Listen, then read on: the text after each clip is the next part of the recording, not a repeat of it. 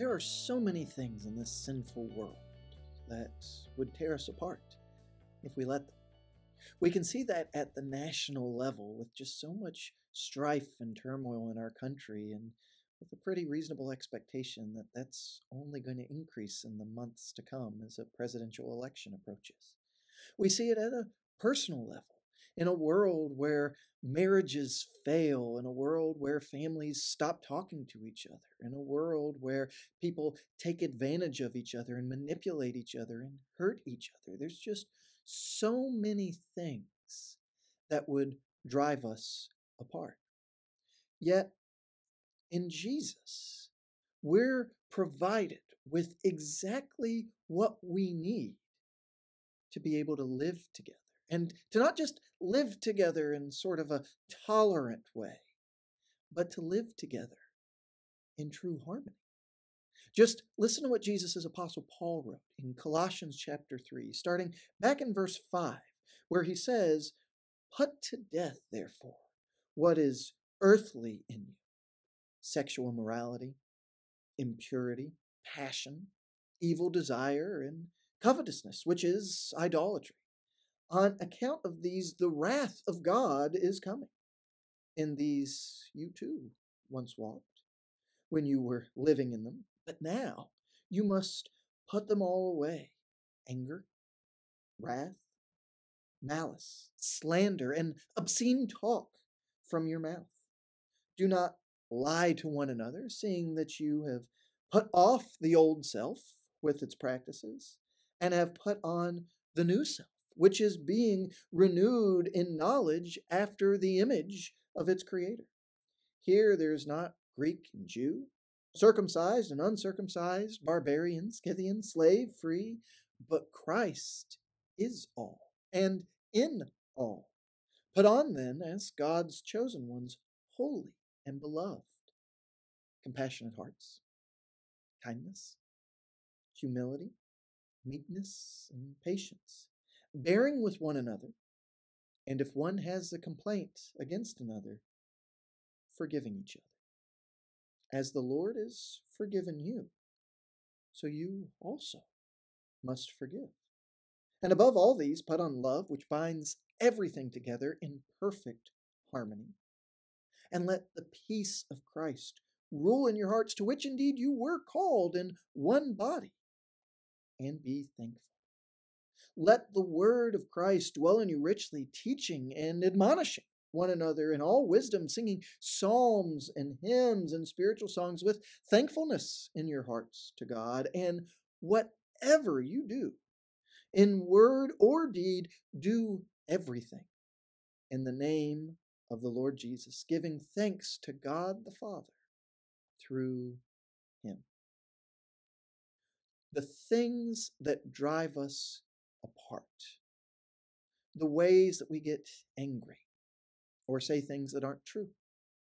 The ways that we might behave that are disloyal, unfaithful, promiscuous.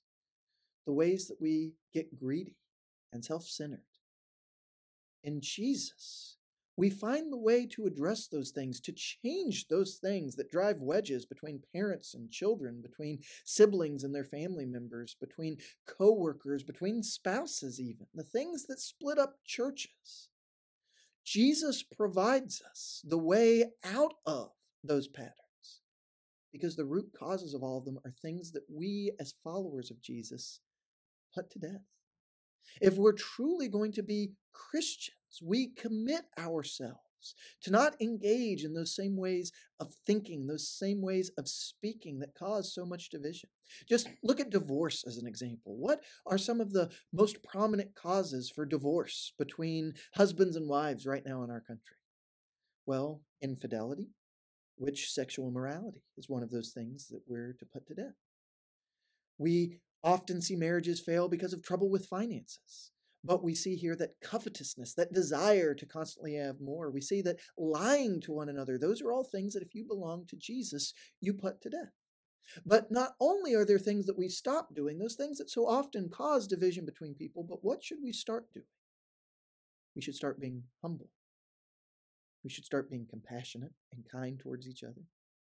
To try to meet each other where we are, to try to see each other the way that God sees us, to forgive each other the way that God has forgiven us. When we learn to love the way Jesus loves, that allows everything to be bound together in perfect harmony. Whenever we let the peace of Christ rule, instead of being divided by those differences that we have, those differences in our political opinions, those differences in our upbringing, we're able to have true peace.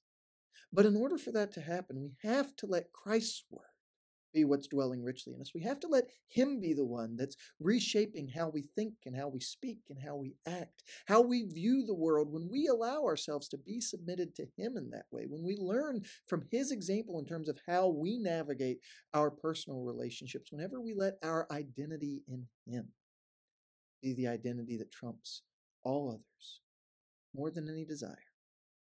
More than anything that we might pursue to make us happy, more than any other belief system when we make Christ the Lord supreme, when we seek to have everything we say or do be by His authority, then no matter who we were, no matter what we've done, no matter what differences that we might have from other people, all of that can be overcome, and we can find ways to truly be together in harmony because of Jesus.